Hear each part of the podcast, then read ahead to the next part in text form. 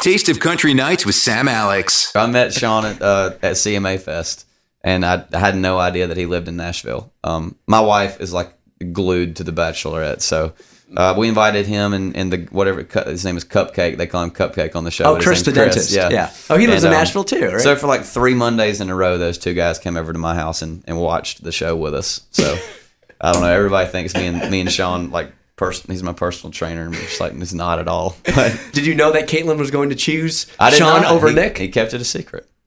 That's crazy. I don't know how he Crazy. did that. I don't either. This is Taste of Country Nights.